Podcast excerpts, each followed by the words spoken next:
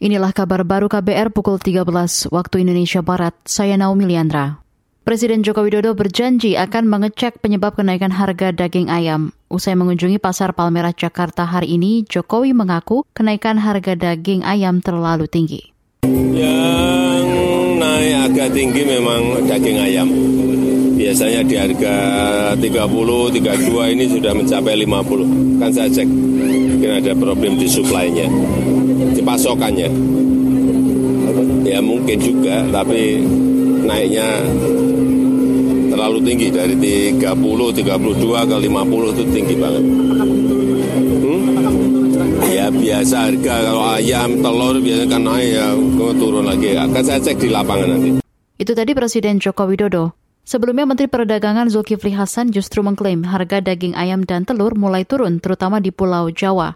Harga telur ayam di Pulau Jawa turun dari Rp32.000 menjadi Rp30.000 per kilogram. Sedangkan harga daging ayam per ekor yang sempat Rp46.000 sekarang sudah sekitar Rp40.000 per kilogram. Sementara itu berdasarkan situs informasi harga pangan antar daerah hari ini, harga daging ayam termahal yaitu Rp51.400 per kilogram terdapat di Kalimantan Utara. Kapolri Listio Sigit Prabowo mengungkapkan temuan adanya indikasi pengaturan skor atau match fixing yang dilakukan oleh perangkat perandingan. Tanpa menyebutkan nama oknumnya, Kapolri menyatakan sudah meminta tim Satgas Anti Mafia Bola Polri untuk mengusut kasus tersebut.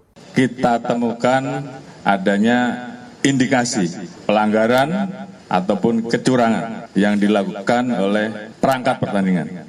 Saya tidak perlu sebutkan perangkat pertandingan itu siapa, tapi dalam waktu dekat saya perintahkan kepada Satgas Anti Mafia Bola untuk melakukan pendalaman dan penyelidikan sesuai dengan data-data yang kami temukan.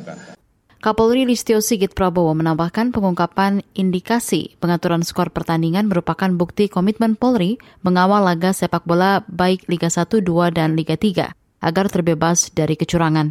Sementara itu, Ketua Umum PSSI Erick Thohir mengucapkan terima kasih kepada Polri yang sudah membentuk tim Satgas Anti Mafia Bola yang sudah dibentuk sejak Maret lalu.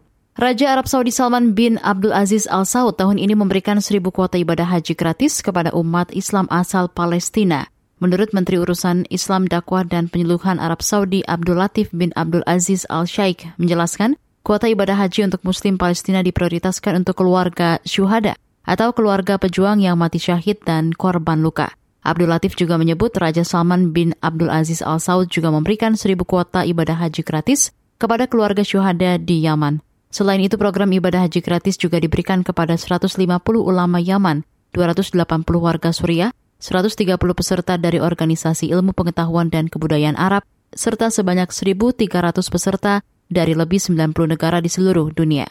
Abdul Latif mengatakan pihak kerajaan Arab Saudi memastikan layanan terbaik untuk semua peserta program ibadah haji gratis dari Raja Salman dimulai dari kedatangan serta keberangkatan mereka kembali ke negara asal.